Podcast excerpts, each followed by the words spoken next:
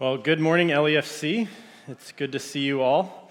Uh, if you are new here, you'll see in the bulletin that on the back it says Tony Hunt is preaching. I am not Tony Hunt. I am a little taller and a lot younger. Um, but uh, we are going to be lifting up the Hunt family in prayer. If you are part of the prayer chain emails that go out throughout the week, you will have seen that Tony's parents, Randy and Leanne Hunt, were in a uh, significant car accident in Ohio this week on Thursday. So Tony was able to go out and he is with them now. Um, praise God that things are looking better now than they did on Thursday. Um, last I heard, they were waiting on the doctors to do some rounds in the morning to hopefully be able to discharge Randy today. He had a few surgeries earlier this week um, on his hand and his neck and has some stitches in his head. Leanne broke two ribs. She was able to be treated and released on Thursday. So uh, we'll be praying that Randy is released today from the hospital, and if that's the case, Tony will be driving them home this afternoon or this evening. Um, but will, would you just join me in prayer for the hunts as well as our time in the Word this morning? Heavenly Father, uh, we come before you and lift Randy and Leanne Hunt up to you. Lord, thank you for preserving their lives in the midst of this car accident.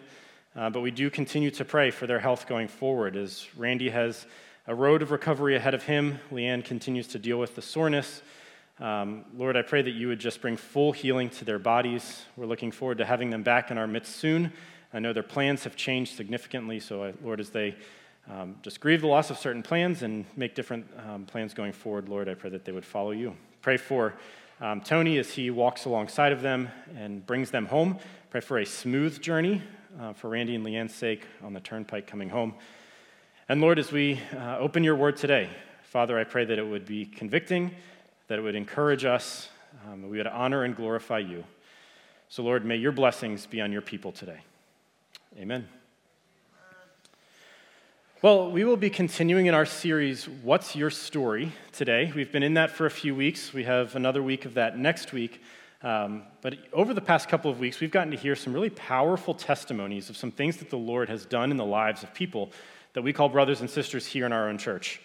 Uh, today, we're going to be getting to hear another story.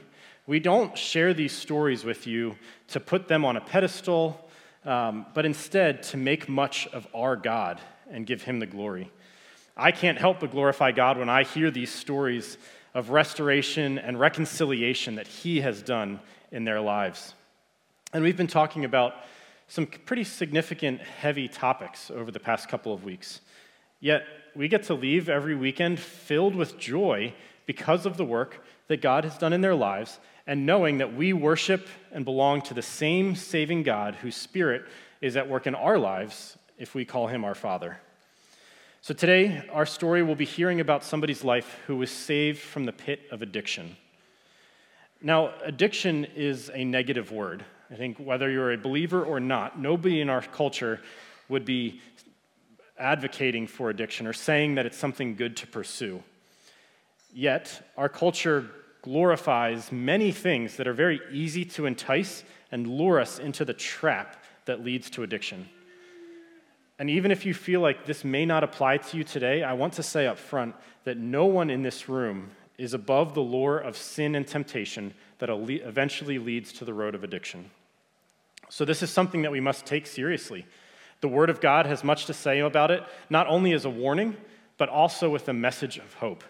So, we'll be looking at that as we go through Scripture today.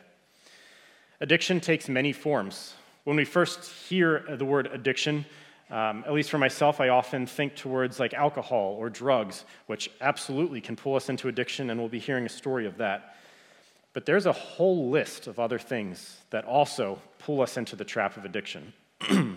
things like pornography, sexual pursuits, sports, music, our own talents, the pursuit of celebrity and fame, perhaps your career, money, gambling, the use of social media, maybe even our families, control, power. The list goes on and on and on. We could add many more things to that list. Some of these are evil through and through. But a few of the things that I shared, many of the things that I shared, in themselves are good. But if they are used improperly or too much, they can lead to addiction. So, for an example of how culturally acceptable certain addictions have become, uh, and maybe many, many of us struggle with this. Um, listen to these statistics. The average adult spends seven hours and four minutes on their cell phone every single day. They also pick up their phone an astounding average of 344 times every single day. That's amazing, not in a good way. Uh, seven hours and four minutes and 344 times. Now, I looked up my own statistics on my phone this week. While they're not those numbers, they definitely were still embarrassing and convicting, something that I need to watch in my own heart. Um, I know your phone will, can show you this info. If you want to see where you're at, you can find it in the settings to see how much you're using it. This can easily slide into addiction. But, like I said, it's a culturally acceptable one. Phones are pushed on us and all the apps and social media that comes with it. This reveals that we all, none of us are above this, we all can be swept up into addiction. We're all susceptible, maybe to different things, but it does hit each one of us. We must be on our guard and daily ask the Spirit for guidance in our lives. Would you turn with me to 1 Corinthians chapter 10, verses 12 to 14? If you are using the Bible app, um, I realize the ironicness of that first service. Um, didn't catch that in my preparation, but that's okay. Um, if you are on, our, on the YouVersion Bible app, if you go to the More and look up events, you'll see LEFC and you can follow along there. We have some notes and scripture in there. So 1 Corinthians chapter 10 verses 12 to 14. So, if you think you are standing firm, be careful that you don't fall. No temptation has overtaken you except what is common to mankind. And God is faithful. He will not let you be tempted beyond what you can bear. But when you are tempted, He will also provide a way out so that you can endure it. Therefore, my dear friends, flee from idolatry. So, I'd like to take the next couple of moments and step through this passage and pull out four significant observations that I think Paul was speaking to the church. The first, temptation is a reality for everyone.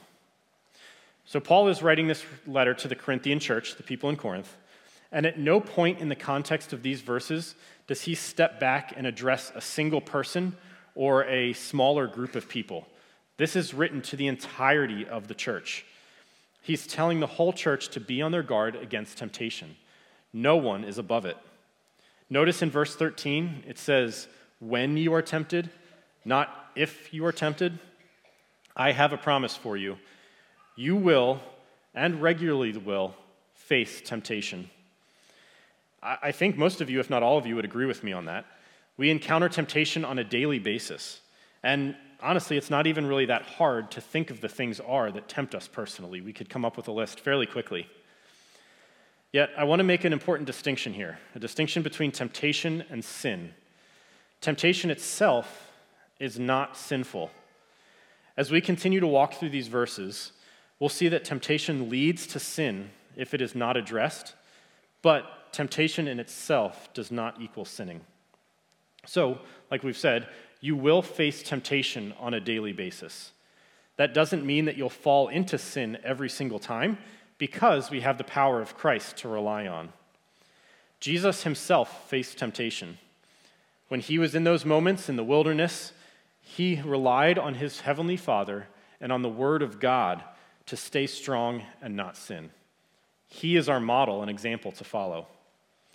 Yet, we all know that we are not Jesus. So the reality is that we will face temptation that is beyond our ability to beat alone. Yet we still, in our pride, try to beat temptation on our own and fail and fall into that. We need the help of God. Number two, you are not alone in your temptation. So, following right on the heels of that first statement, Paul says that there is no temptation that you will face that isn't common to man.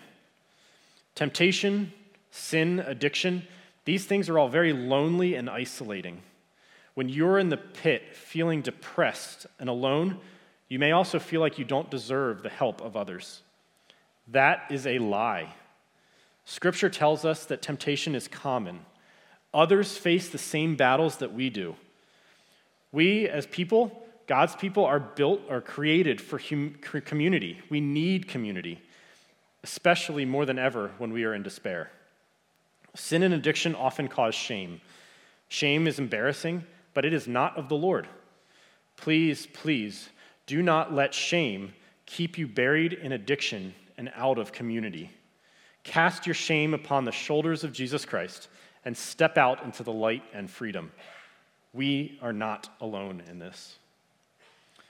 Number three, God, in his faithfulness, always provides a way out. If you were here a few months ago when Dan Hollingsworth preached, you may remember him using the phrase, but God, many times. Stands out in my mind, I still remember that. And even though those exact words are not here in this passage, this seems like one of those powerful but God moments to me in Scripture. Not only should we battle temptation with the help of our brothers and sisters in Christ, but we have the Creator God on our side. He is offering a way out. I don't know about you, but when I'm in battle, there is no one that I would rather have fighting for me than the one who spoke and everything came into existence. there is nothing more powerful than our God, and that includes any temptation and addiction that you might face. Now, I know in the day to day of addiction and temptation, the way out may seem impossible. We'll be hearing a story coming up in a moment that each day was a struggle in the life of this man, and any hope that he held out for the next day was quickly erased and lost. Yet, when we turn through Scripture, we see story after story about how God showed his faithfulness again and again to his people. When the Israelites were slaves for generations in Egypt with no hope, God showed up and led them out. When it seemed like the promised Messiah might never come, God sent his son and provided a way out of sin and shame. When this world is overwhelming, we can look to Christ and know that someday he will return and take us home to a place where temptation is no more. The final observation on this passage addiction is idolatry. Now, that's a bold statement. And when I think of the word idols, I'm often thinking of like the golden calf or different statues that the ancient Israelites put up. Yet, idolatry is alive and well today, just always in new and even more clever forms. We'll define idolatry as the worship, pursuit of, or valuing of anything over God Himself. If there is anything in our lives that we put before God, no matter how slightly, we have an idol. In the midst of addiction, when we can't help but go back for more, even if we don't want to, we have an idol. It's easy to allow even the good things in our lives to become idolatry. When we have something that we enjoy and we allow our love and enjoyment of it to supersede our love and enjoyment of Christ, we have an idol. Paul tells us to flee from idolatry, not just stand around and avoid it, but no, to flee from idolatry. Addiction forms when we allow idolatry to continue unchecked in our lives. Let God do the battle for you and get as far away as you can from anything that will ensnare you and entrap you. So we must constantly be aware of the things that we fill our time with, our calendars with, our lives with, our days with, even the good things, to make sure that our priorities are in order so that we will not allow ourselves to lose sight of God and develop addictions and idols. One of my favorite passages of Scripture is Colossians 3. Colossians 3 5 says, Put to death, therefore, whatever belongs to your earthly nature sexual immorality, impurity, lust, evil desires, and greed, which is idolatry. Put to death. This is a very clear, straightforward warning. Look at all that list of things that is summarized within idolatry. Idolatry is a sin that encompasses so many others, and I think we lose sight of that and don't realize it. Yet, right before this verse, right before it, in verses 1 and 2, Colossians 3 1 and 2, it says, since then you have been raised with Christ, set your hearts on things above, where Christ is, seated at the right hand of God.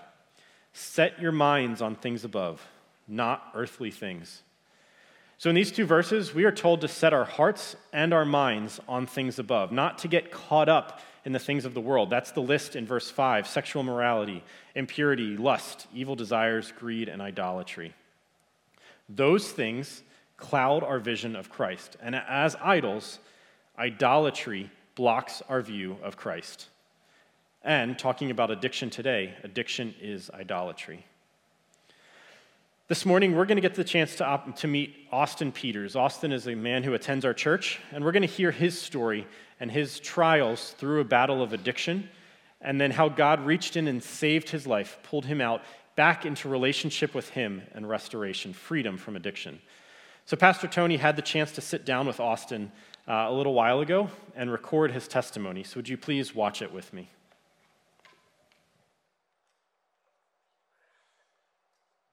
All right, I'm here today to talk with somebody who I've gotten to know over the last couple of years. His name is Austin Peters, and uh, I will say I've gotten to see God work mightily in his life, and so I'm anxious for you to hear his story. So, Austin, thank you for being willing to do this. And like several others we've interviewed and had their story shared, this isn't something that you feel exactly comfortable with, but that's okay.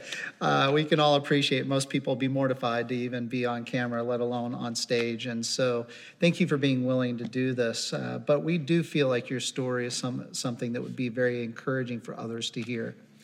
Uh, so, why don't we just begin with you just sharing a little bit of your background, your growing up, and then what began to transpire in your life that brings us to sharing your story? Well, uh, grew up in Mastersonville, Pennsylvania. Um, was I was homeschooled. I have a younger brother and an older sister. Um, and then at eight years old, we moved over to England. We were missionaries. Um, got involved in a, a, church group there. Ended up hanging out with uh, some interesting characters. Um, and then from that point on, I kind of strayed away. Uh, worrying about my friends and stuff mm-hmm. and trying to please other people like my friends. Um, but yeah, I was homeschooled and. That brought on its challenges. Yes, it did. Yeah.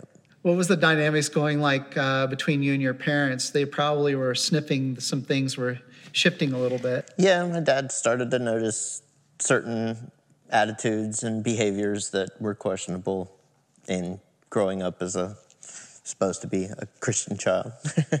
but um, yeah, there was there were certain things that were definitely well known to him.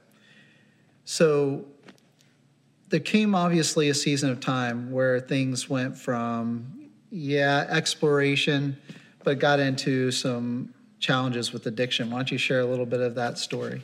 So well, it, it, started mainly when we moved back from England. I got my license. I was starting to hang out with other other guys that I met um, through the, our old church, and they weren't really following God. Um, with that, it kind of blossomed into experimenting with other things, smoking pot, um, drinking before I was old enough. Just started to get that taste of that lifestyle, and things kind of snowballed from there. Um, kept kept experimenting. Um, yeah, and then met my first girl, one of my first girlfriends, and it was easy to do it because I was getting stuff from her dad, and it just kind of kept snowballing and kept gradually getting away from where I had grown up and my core values. Um, yeah, it got pretty bad there. So it would be fair to say that it went to full blown addiction at that point. Yep, I started to notice that it was it was harder to go through daily life without having something there to help me through it, um, whether it was caffeine or pot or uh, even graduated into pills, um, that kind of thing. Yeah. So one of the challenges when you find yourself in that place is knowing how to get out. Mm. Uh, so let's talk about that. So the transition from being caught in the midst of it, what was happening around you that that started giving you strength to want to get out, and, and where did you what did you pursue help wise? To get out of it, um, it was more I just saw how much I was hurting everybody around me. Um, I was really not doing good things to those that I loved, um, to my grandparents, to my parents, my brothers, and my sisters, and um, just I was robbing them. And it kind of got to the point where I knew that there there had to be a change. Um, it took me a couple of tries to get to that change, um, but it was more. I just I knew in my heart that something was wrong and that I was putting too much into this substance, mm-hmm. and I felt like I needed to get out, but I would use and then I'd want to get out after I used, but then the next day it was right back to that same cycle. Um, and it just kept getting worse. But I just, I, yeah, I felt like I needed to, and it was hard to, to walk away from it. Mm. Um, lost a lot of things due to it uh, broken marriages, cars, uh, places to live, just kept throwing everything mm. to the wind for it. Jobs, you name it. Yeah. Well, I know, you know, during that season, your parents had a lot of us praying. And honestly, I knew your name before I knew you uh, because we were, we were praying for you. Um, and I'm glad to say that's not the man I know. I know you differently uh, than the person I prayed for that was almost faceless to me. Um, and so, what did God do? Would you say were the keys to rescuing you? What were the keys to that? It, it took a little while. Um, it was placement of people in my life, um, but I'd have to, if I had to pick one thing, it would have been my, my dad and my mom. Um, just their whole support behind me, um, trying to help me out, but not overdoing it, letting me suffer through the things that I had to suffer through, jail time, whatever. He would, he didn't want to bail me out wanted me to learn my lesson, which in retrospect was perfect. I mean, it, it helped me learn a bit better, but um, yeah, just my dad's faithfulness to loving me no matter what I did. Um, that was huge. And my grandparents, uh, they were a big part of that too. So they saw a lot of the struggle that I went through um, and still love me no matter all the things that I did to them. Um, so there's the rescue, um, the love, the uh, unconditional love is what I'm hearing in that uh, between your parents and you really was a key part of you coming out of that. Um, I also know you do really love Jesus. Mm. Like there is a true faith in you. Um, what what happened there? That because it's one thing to come out of addiction, it's another thing to see like this budding relationship with God. Uh, what happened there? So there had I had gotten out, gotten away from it. I was still in the mindset of of just looking for just trying to get through life kind of thing, um, and I think there was there was moments where I would I would start reading the scriptures and stuff, but I wasn't fully invested. Mm-hmm there then there was I would have in at night I would I would tend to weep and just like cry out to God for any kind of deliverance from life. Period. I wanted to be with Him more than on earth because it was just it was so tempting here on earth with all the trouble and stuff. Um, I felt at one night He told me that He would see me soon, and that was in 2020. And ever since then, I just I've had an, an undescribable joy to be here on earth until I get to meet my, my maker. Um, I don't really know how else to put it. It, it was, it was life changing almost. I felt almost delivered, I guess you could say. Um, and then it's just, it's been almost, it was more, I gave everything back to him. All my issues, all my trouble, all the things that had gone on. I gave it all to him and prayed for it. I went through a, a program called Celebrate Recovery um, and met a great group of guys. We went through a step study, and it really helped me understand like what I needed to do to get through this kind of psychological thinking. Mm-hmm. Made amends with my family, um, with my sister and my brother. That was one of the harder things with, with my, my sister. She kind of had a lot of resentment there, yeah. but that just working through all that stuff, um, it was it was hard, but it, it I can't, I wouldn't want to go back. I wouldn't take anything back. Maybe some of the things I did, but I definitely am grateful. I have so much joy now. I, I love life. I love the Lord. I want to learn everything I can about Him and just follow Him. I don't want to be ugly in His sight no more. Yeah. And that that's the biggest thing. That's yeah. so, if there's somebody that is. Uh, walking along someone that has addictions and so on, what advice would you give them? And then I'm going to ask you, what advice would you give to the person who's trying to come out of addiction? Okay. Um, for somebody that's battling it, it would. It's not gonna. It's not an easy road. It takes perseverance, but giving things to God definitely helps. It might not feel it at first, but the more you give to Him, the more it becomes so much easier to go through life without having this overwhelming cloud over your over your head. Um, it's it, it is not an easy road, but with good support, um, good accountability, that's that's also the other thing is accountability. Having accountability is also so helpful um, in battling it. And for those that are stuck in it, it's it's plain out idolatry. And if you truly love Jesus and the Maker, putting something like that in front of him is, is it's always idolatry and comes in many forms, but eliminating that can be the most freeing and life changing thing in your life.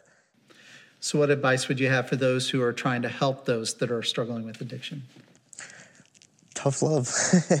it, it's, it can be hard because they're direct, they can be directly hurting you. I mean, and it's it's a whole forgiveness kind of thing. But I'd I'd have to say stick with them. Um, yeah, there's it's unconditional love. Like that's that's a huge step. Well, thank you, Austin. I know that this is the journey. The story is still being written, mm. um, but I know for the many of us that were praying for you and I know for your parents, they're so pleased to see what God's done in your life. I love the man that I get to, that I now know, uh, and that's why I wanted you your story to be heard today. And so may God use your story to encourage others. Thanks again. No problem.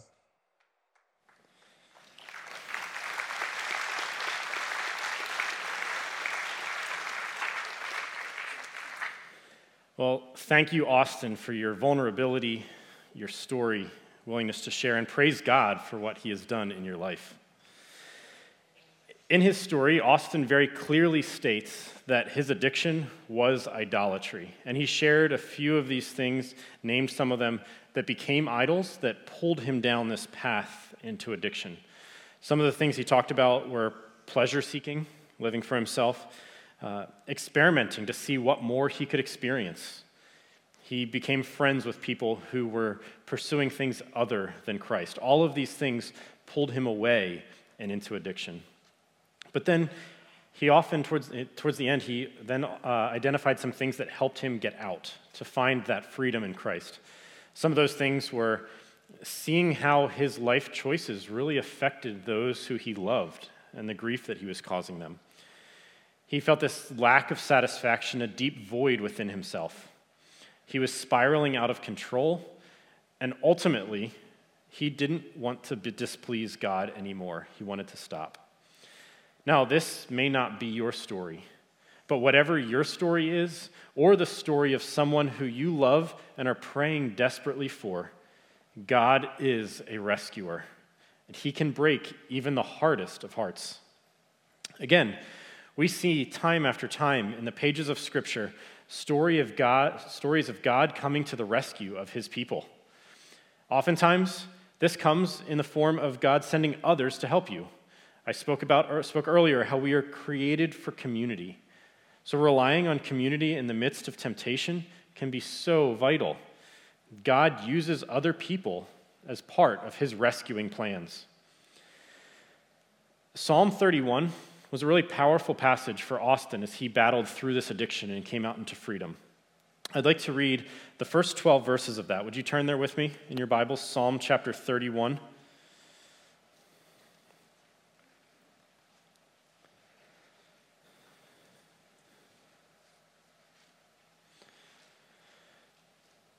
So, again, Psalm 31, verses 1 through 12. In you, Lord, I have taken refuge. Let me never be put to shame. Deliver me in your righteousness. Turn your ear to me. Come quickly to my rescue. Be my rock of refuge, a strong fortress to save me. Since you are my rock and my fortress, for the sake of your name, lead and guide me.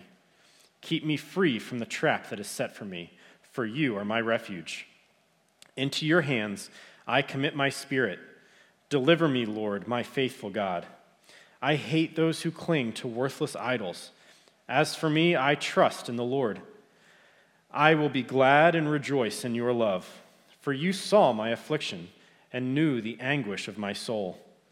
You have not given me into the hands of the enemy, but have set my feet in a spacious place. Be merciful to me, Lord, for I am in distress.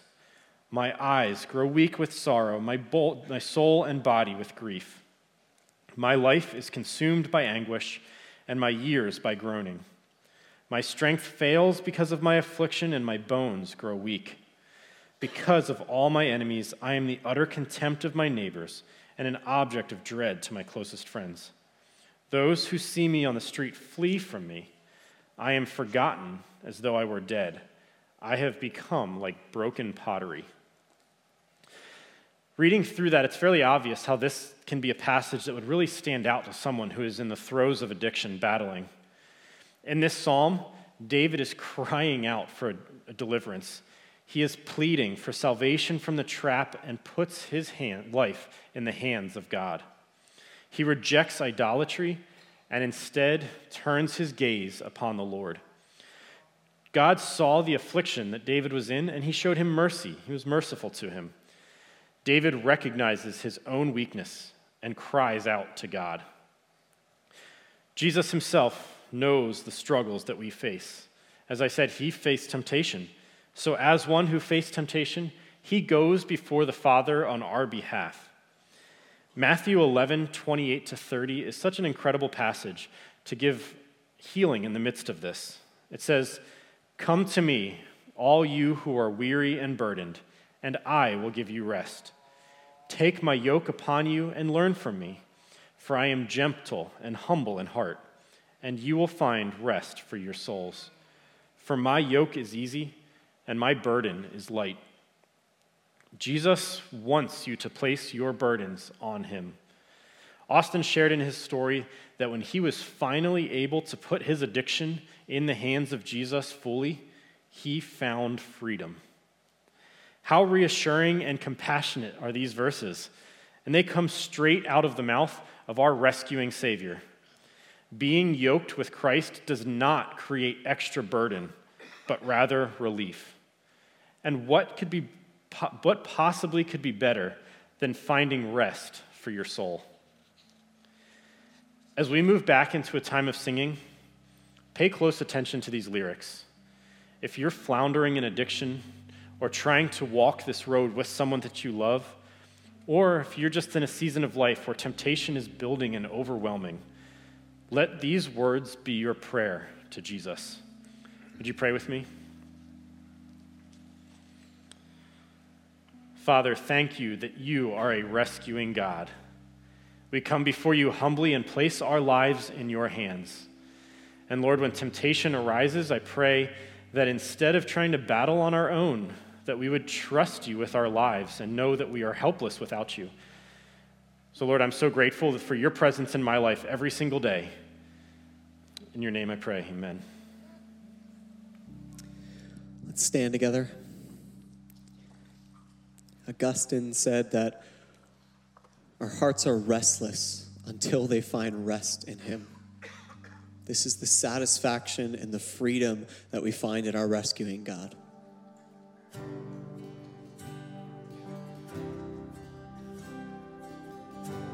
Let's lay this down.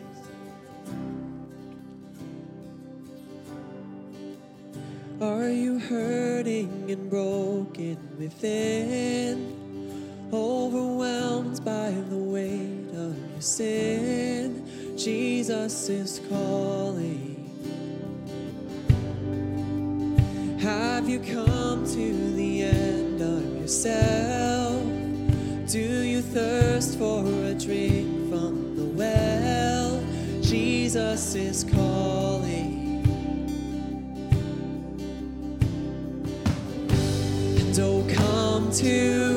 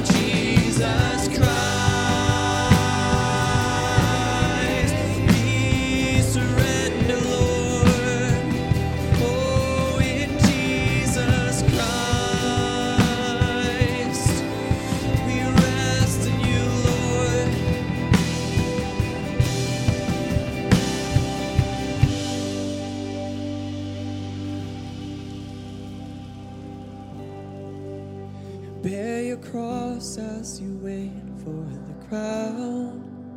Tell the world of the treasure you found.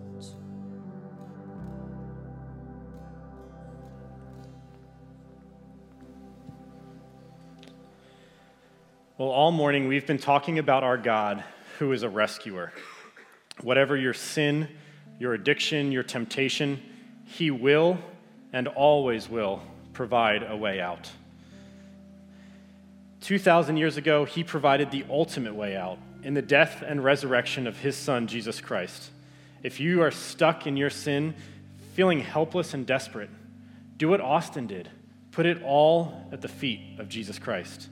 He can handle your mess, and He wants you to be His.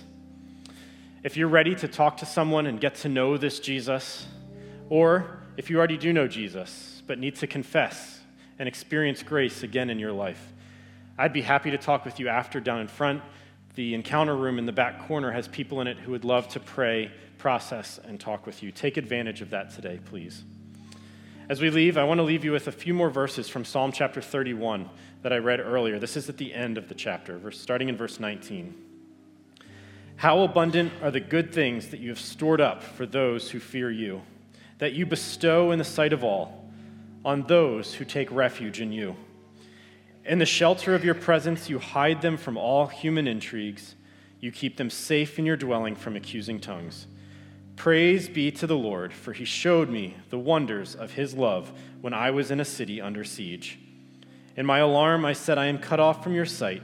Yet you heard my cry for mercy when I called to you for help. Love the Lord, all his faithful people. The Lord preserves those who are true to him, but the proud he pays back in full. Be strong and take heart, all you who hope in the Lord.